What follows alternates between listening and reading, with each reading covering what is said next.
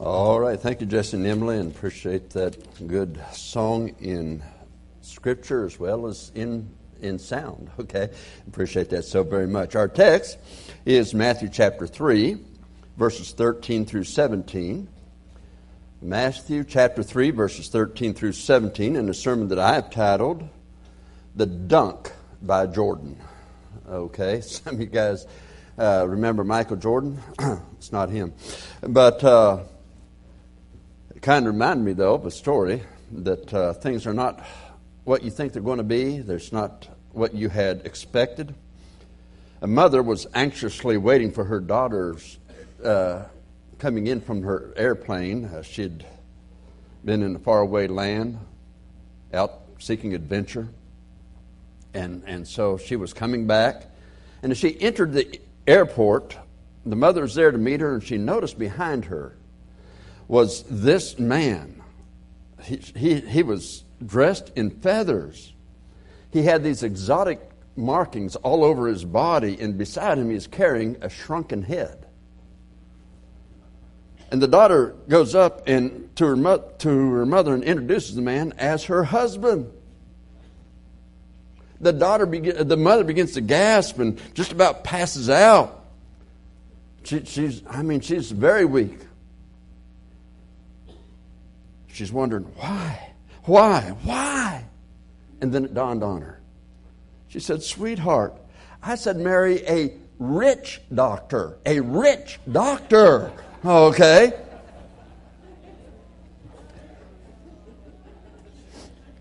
Wake him up beside you and tell him what that meant, okay? Just a little insight on that. My mother in law thought Janice did worse than that, but. Uh, Janice didn't find out till after she married me she did worse than that. Okay, let's get on here now with our text. Matthew chapter 3, verses 13 through 17. Then comes Jesus from Galilee to Jordan unto John to be baptized of him.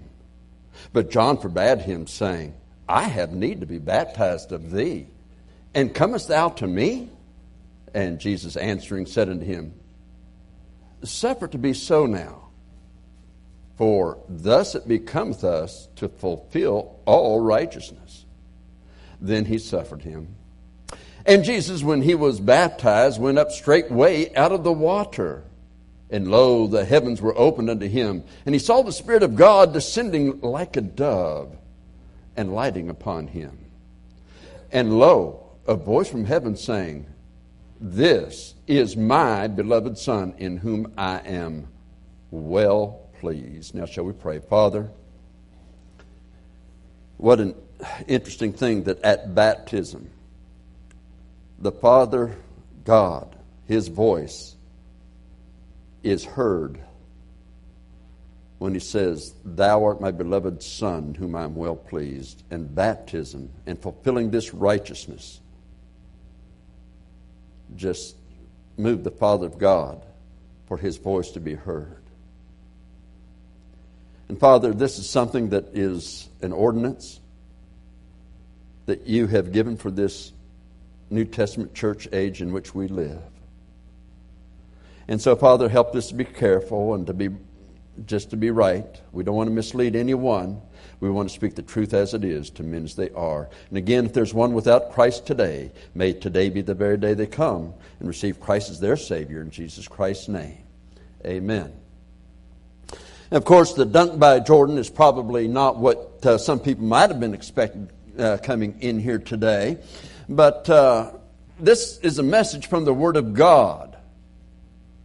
And one can see in verse 14 as he looks there that Yes, Jesus is going to Jordan to be baptized. He's going to be baptized by John the Baptist, not Mike the Methodist, okay? And so he's going to be there.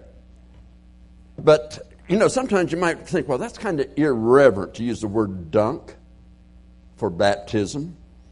But actually, the word dunk pretty well describes what baptism is. The word Baptism comes from the Greek word baptizo, which means to dunk, to, to, to immerse. Now, I know Michael Jordan could dunk a ball through a basket. that was fine, but that's not really what a dunk is because that ball, when it goes through, it's not coming back up. Uh, Dunkin' Donuts, you've read about that. They're going to just call themselves Dunkin'. Why? Because you dunk the donut in the coffee, okay? But you bring it back up. When we come into Christ, we're dying to sin and self, but we're raising to walk in newness of life. We're showing what Christ did for us. He died on the cross, He was buried, and rose from the dead. That's why we baptize by immersion the way we do in this baptistry. As a matter of fact, in the first 1,000 years of church history, you'll find that most uh, the Catholics, all of them, all of them baptized by immersion. It wasn't till later that some of them started going that, well, everybody else is doing it, we might as well do it too. And that wasn't the Bible way. It doesn't picture anything else uh, if we don't do God's way. And so that's why we have it, and we're still that way today. Now, there are three things that I want you to see from this text. First of all, I want you to see the reluctance on the part of John the Baptist to baptize Jesus. John knew who he was baptizing. In John 1:29, the very next day, he says to a couple of his disciples that are there with John, he says, Behold, the Lamb of God which taketh away the sin of the world. He was pointing at Jesus and looking at Jesus as he was walking by, and he told them, This is the Lamb of God. This is the one that's going to uh, take away the sin of the world. This was Almighty God who was coming in the flesh, that was coming to him. He's the one that that day back in the garden, when God told Eve that her seed would bruise his head, this is that seed now that's bruising his head. And it's being fulfilled in front of them. Over 4,000 years later, in front of them, they're seeing a fulfillment that was made in Genesis 3.15 of a prophecy the Lamb of God which taketh away the sin of the world. He is the one who was in the form of God, but thought it not robbery to be equal with God, but made himself of no reputation, Philippians 2 tells us. This is the one who was the Word made flesh and dwelt among us, and we beheld his glory. The glories of the only begotten the Father, full of grace and truth. What do you mean by that? Well, in John 1 1, he said, and the Word was made flesh. Or John 1 1 says, uh, in the beginning was the Word, and the Word was with God, and the Word was God. This is God. The Word is God. And then he says, the Word was made flesh in verse 14. Verse 18, no man has seen God at any time, but the only begotten Son, which is in the bosom of the Father, he hath declared him. Now you think about that. Jesus come to this earth, he came to this earth to show us God. To pay our penalty for sin and to ensure salvation for our lost souls. He did that for you, he did that for me, he did it for all of us. This was God come in the flesh. John chapter 4, verse 24 says that God is a spirit, and they that worship him must worship him in spirit and in truth. So, what I want you to understand is that John knew who he was baptizing. He knew who this was coming to him. He realized this is the high and holy one. And John the Baptist knew, I'm not worthy to baptize this one. Although Jesus said of John the Baptist, among men, there's not a greater than John the Baptist. And John the Baptist knew that he was not worthy to baptize Jesus Christ. Just to give you an illustration of that, many of you remember Barry Bonds. He hit the most home runs in one season. Now, they talk about the other things, the steroids and all that, but putting that aside, Barry Bonds hit 73 home runs in one season. But imagine that season back then. I believe he played for the San Francisco Giants, but imagine him playing for the San Francisco Giants. The season he hit 73 home runs. And and somehow or another, I got invited to the game. Not only in the game, but they gave me a uniform to sit on the in the bench there, right in the dugout. It's the bottom of the ninth. His team is one run behind. There are two outs, and there's a man on base, and Barry Bonds is getting ready to come up to bat. And the manager says, Bonds, sit down. Bloom's going to bat for you. Don't laugh at that. Okay. Of course, after the game, the manager's fired.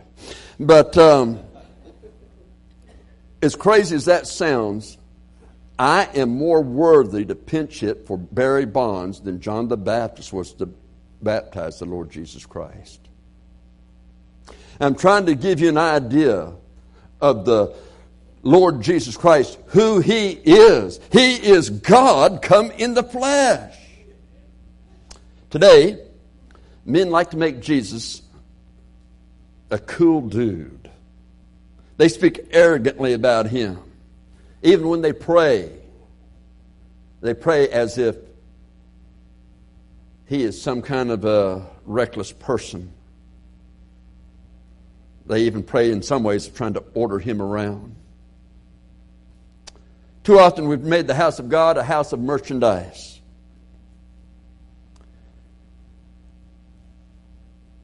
We're trying to entertain people.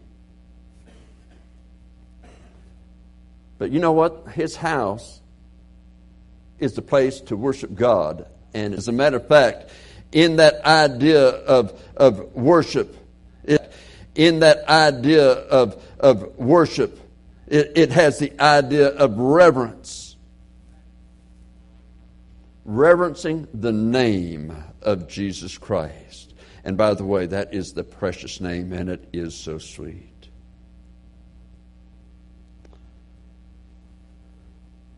This was the one that John the Baptist was baptizing. By the way, let me just point out at this juncture I have never been superior to anyone I've ever baptized.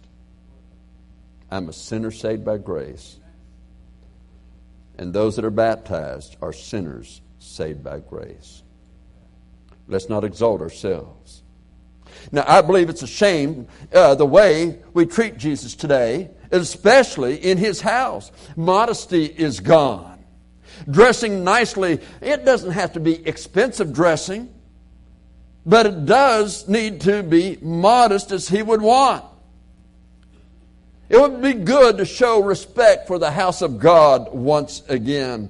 And by that, and hold on to your seat, but ladies, don't dress in the attire of a harlot to go to God's house. Don't dress as that slutty lady does. Coming dressed as if you were going to the gym to work out. Acting as if our comfort is more important than reverencing Him. Now, I've heard people say, well, I don't go to church because it's just a fashion show. I grew up in a pastor's home. I've been pastoring over 40 years. I have never seen a church advertise, you'll want to come to this church, we have a great fashion show. I've never seen that yet.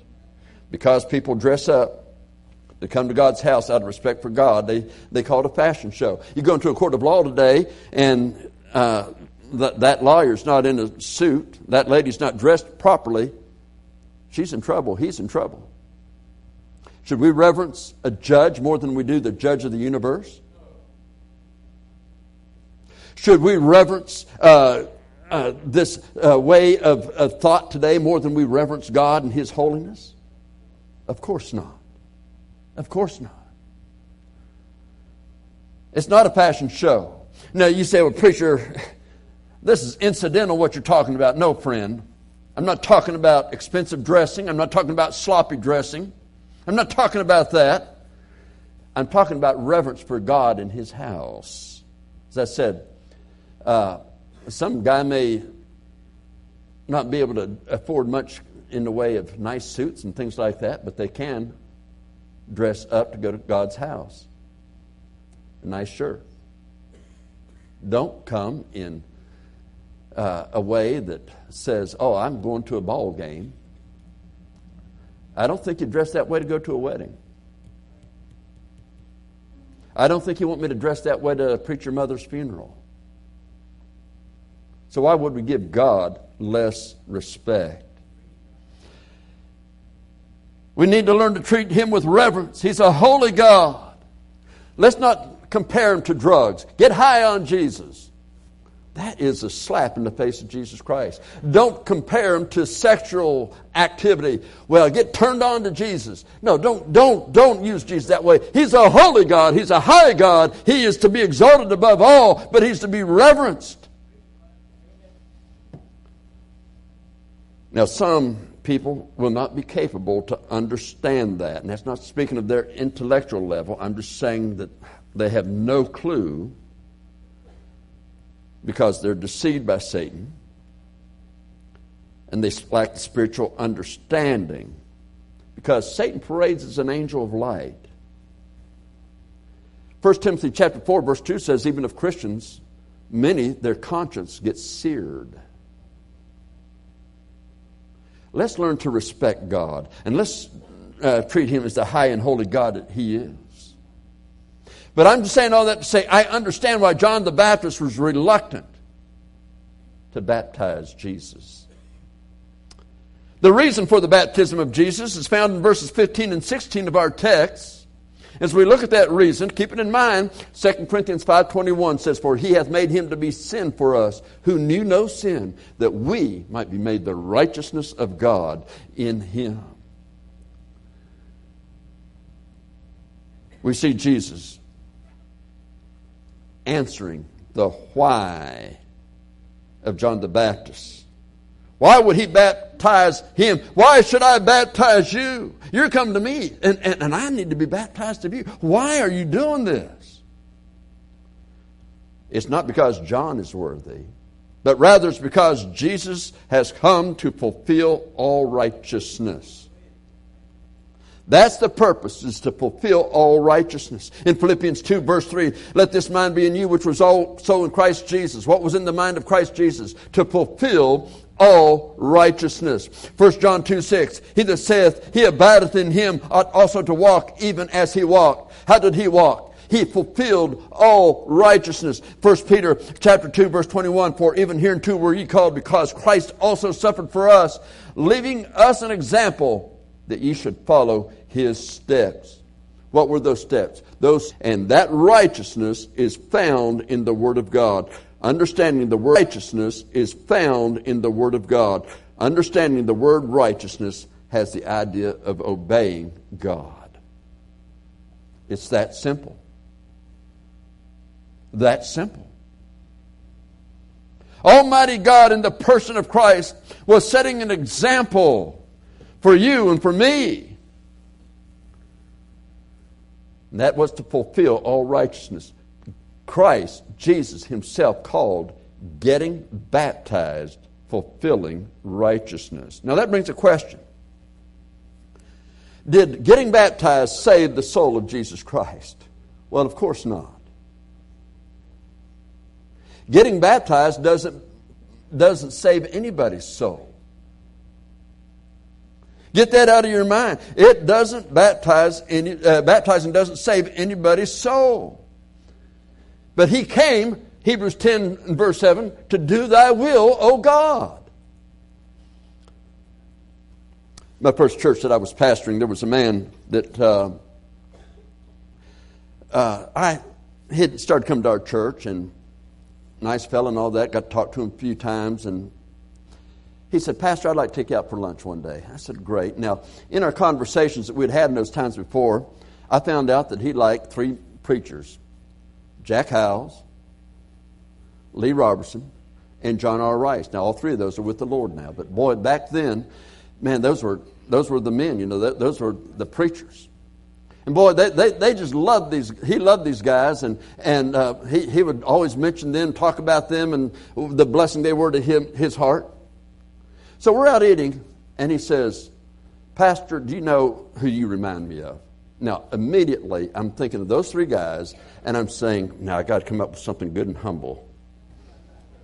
And so I'm thinking, now don't compare me to those guys. They're, oh, those are great men. I'd never compare, and I don't, but I, I was going to say that. You know, try to be as humble as I could and say that to him. I already had that in my mind. And I said, no, who? He said, Dick Van Dyke.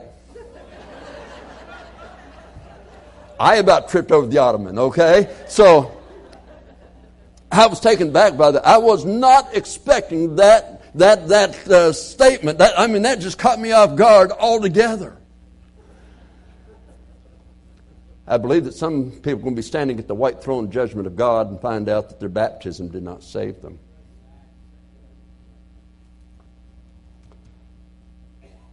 Oh, I'm not worthy to baptize Jesus. John was not worthy to baptize Jesus. It takes more than baptism, however, to get us to heaven. And if you're depending on baptism to get to heaven, you won't make it. But Jesus told John the Baptist, suffer it. That means allow. Allow it to happen. Uh, do it now because this is righteousness and I want to fulfill all righteousness.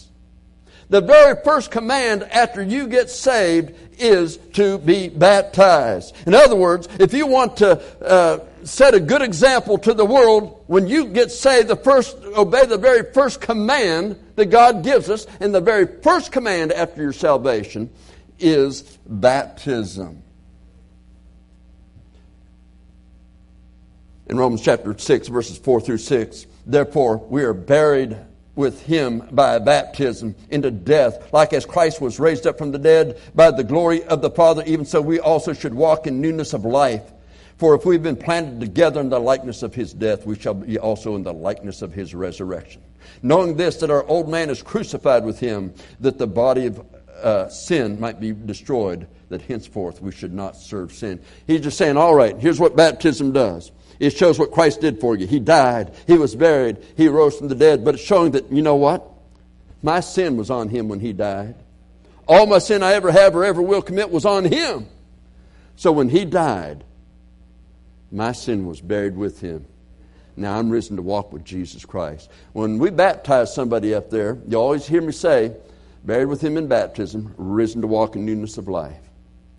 And my friend, that's what it's about. That's what about. We are showing, we're showing our identification with Jesus Christ. We're showing that we're not ashamed of it, and it's showing what Christ did for us. Sergei Kourdakov was a Russian KGB agent. His job was to lead as a group of men and find those that were holding secret church services. And they'd drag them off to jail, they'd beat them and everything else. One time, he found a group, they found a group that was baptizing out in a stream. They got out there, beat half of them. The preacher, they beat him so bad that they saw his body float down the stream and they made a joke out of it. It cost those people something to go through with this baptism, and they knew going in that it was going to cost them something if they got caught. In the New Testament, people were baptized. It wasn't inside a church building usually. And publicly, it identified them with Jesus Christ. That made them marked for persecution.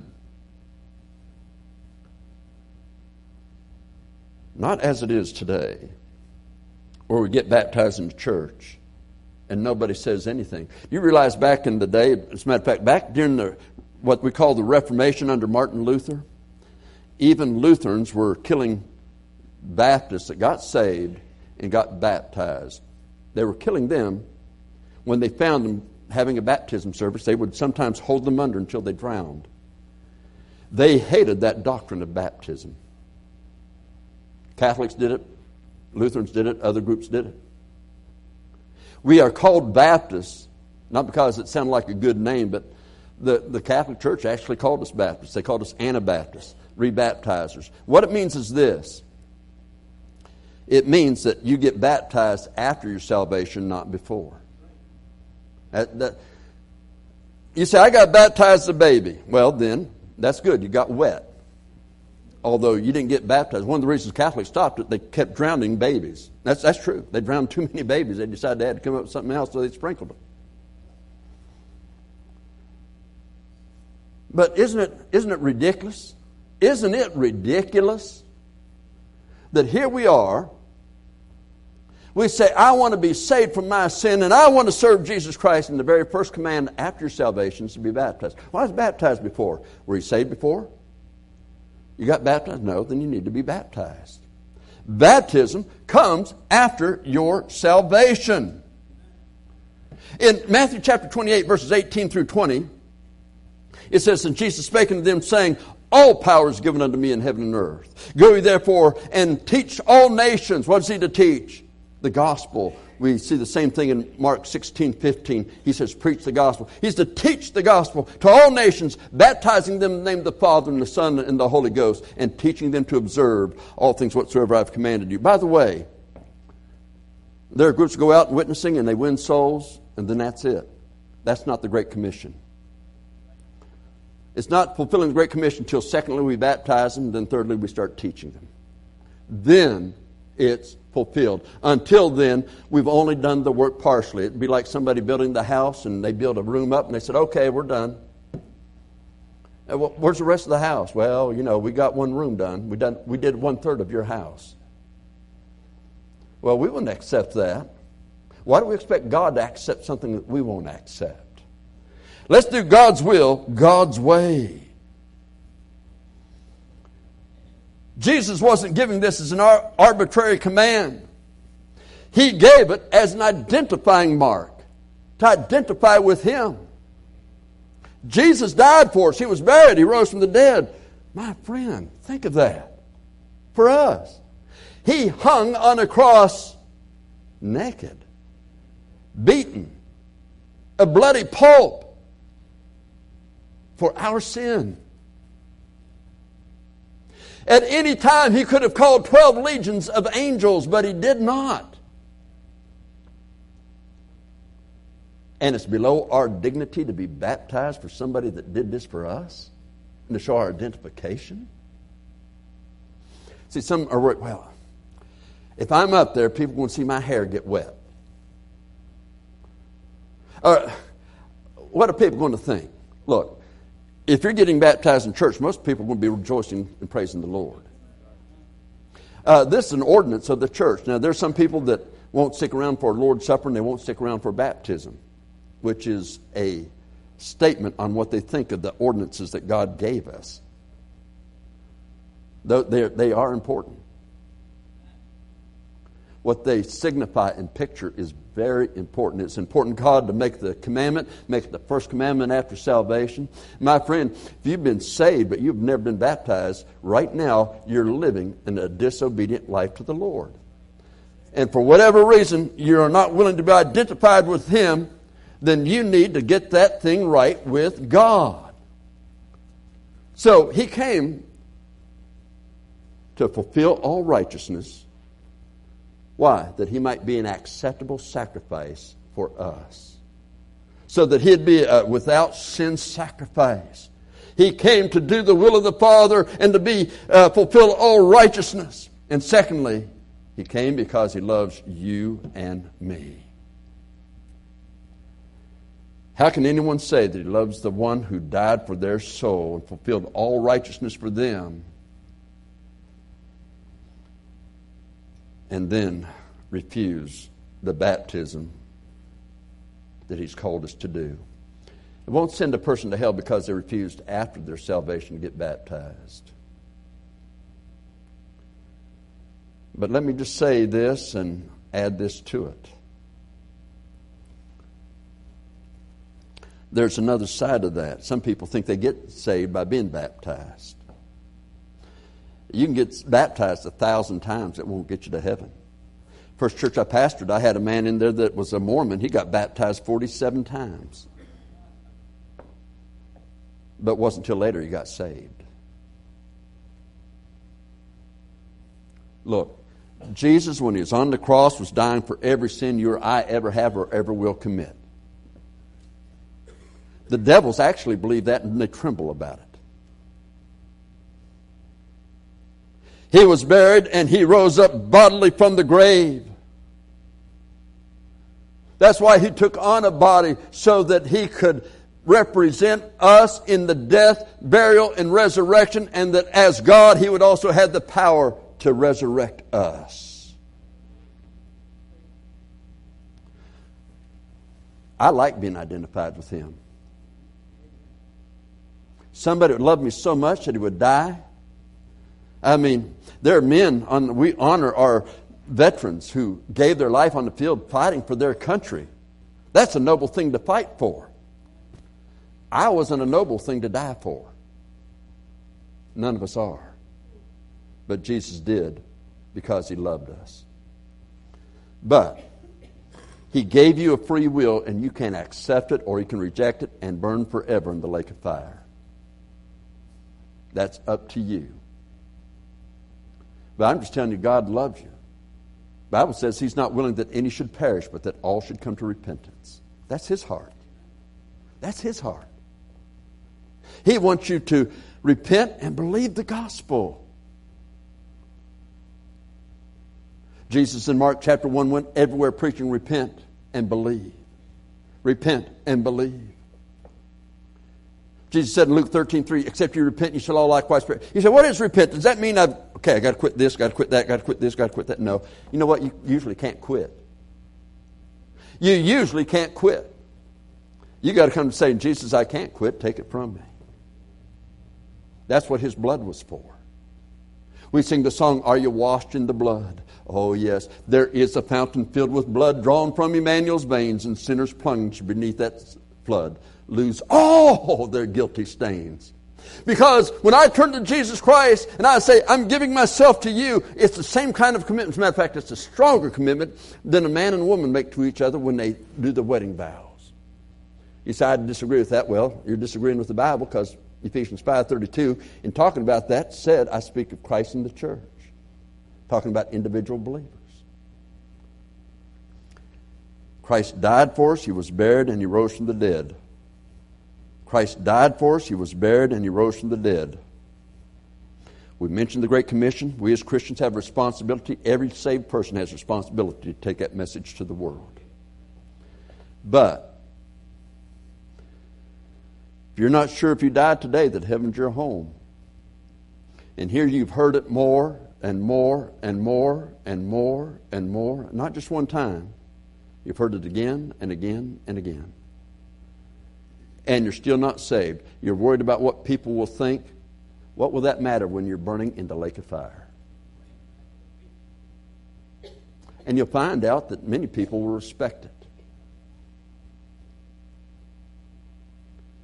But your sin is not greater than God's power to save you. But if you die without Christ one second after death, you're in the lake of fire forever. It is unpardonable to die in unbelief because he will not save you then. Behold, now is the accepted time. To, behold, now is the day of salvation. My friend, if you're not sure if you died today that heaven's your home, I want to encourage you to come and receive Christ as your Savior. Let's bow our heads, please.